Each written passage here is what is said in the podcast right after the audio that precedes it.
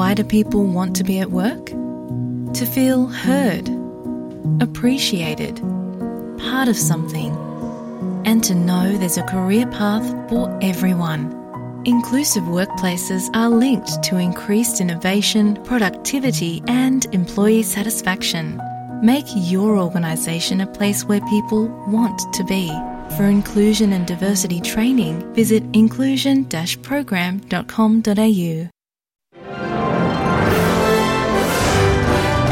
You're listening to SBS on the Money with Ricardo Gonçalves.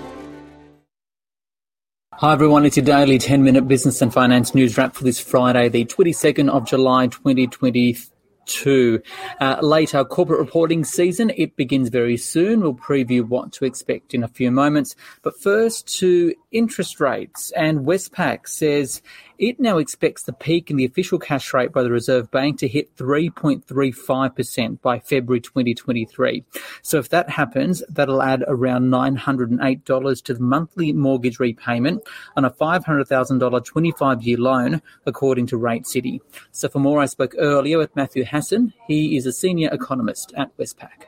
Matthew, so Westpac is expecting the RBA to now be more aggressive when lifting interest rates. To what degree? Well, we already knew the RBA had a had a real fight on its hands with inflation. Um, we thought that would warrant a two and a half percentage point uh, increase in the cash rate. Uh, but the message coming out of the bank is uh, suggesting that they'll move uh, further than that. Um, the communications this week indicate that they see two and a half percent uh, for the cash rate is around neutral, uh, and clearly, given the the threat from inflation and the threat of it becoming embedded, particularly while we've got a very tight labour market, points to policy needing to be moved into a contractionary zone. we think they'll move further than 2.5 and take the cash rate to 3.35 by early next year. So, what exactly in the communications changed your view? Mm-hmm.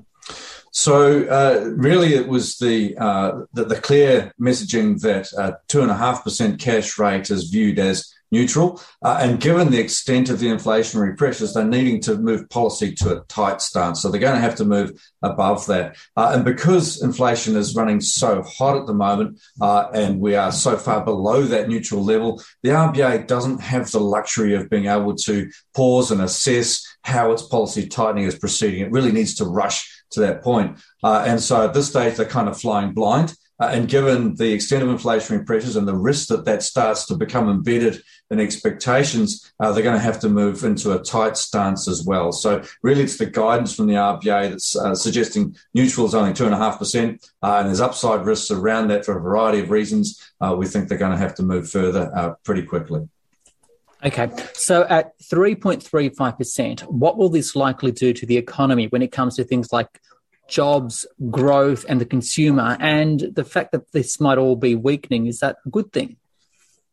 Well, look, from the RBA's point of view, uh, it's it's good in the sense that it will ensure inflation returns to its targets over the medium term. So the, the risk, though, uh, worried about most at the moment is that inflation becomes embedded in our economy uh, through wage and price setting. That means we see a multi-year inflation fight that requires a more sustained period of tight policy. So they're looking to to head that off before it uh, becomes embedded. And so from that point of view, uh, it's a success. But there's no two ways about it uh, this will drive a significant slowdown in the economy along the way, uh, and it will see uh, some eventual uh, loosening in uh, conditions in our labour market that helps achieve that target over the medium term. Uh, but it's going to be a pretty sharp turnaround and a pretty abrupt jolt for the economy.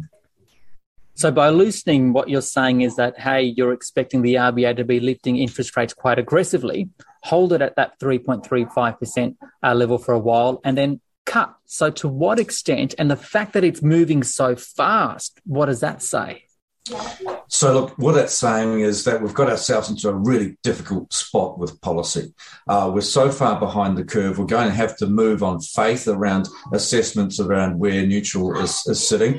Uh, and the inflation situation is already so pressing that we need to move very quickly on that. Our view is that 2.5% is uh, too high an assessment of neutral, that we'll start to see a slowdown come through, a meaningful slowdown come through once the cash rate rises to 2%. Uh, and so once we get the other side of this and the slowdown becomes very clear and the inflation threat and the inflation expectations threat starts to diminish, the RBA will also get confirmation of this. And so they will move interest rates lower in 2024 once that inflation threat's passed and the clearly too tight policy becomes apparent.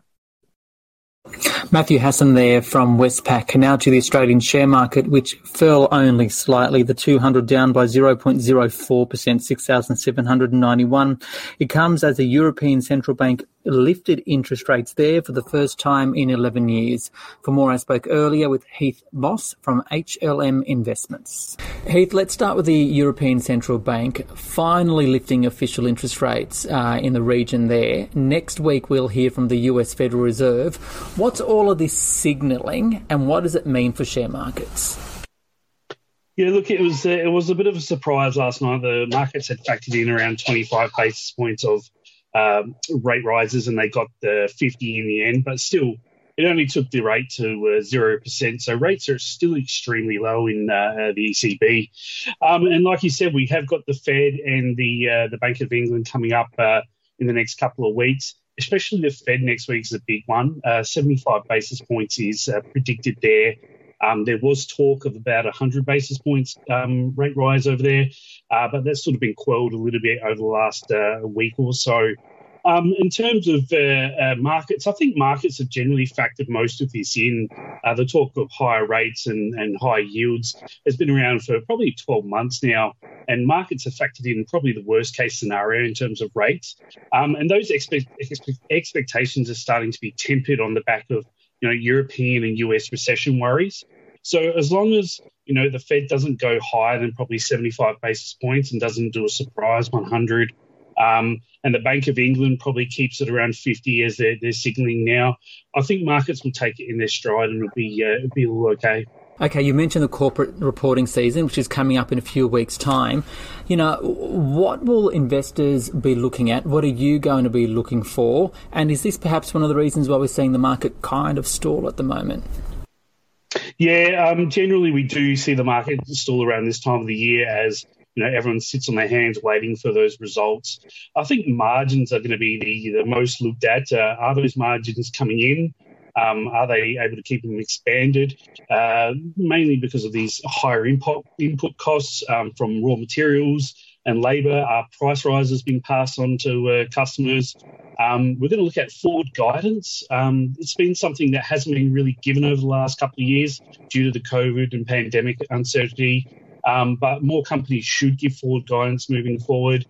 Trading updates, because obviously most of uh, the uh, the reporters will be only to the end of June. So you know how they're going for July and August, and has there been momentum carried through to the new financial year?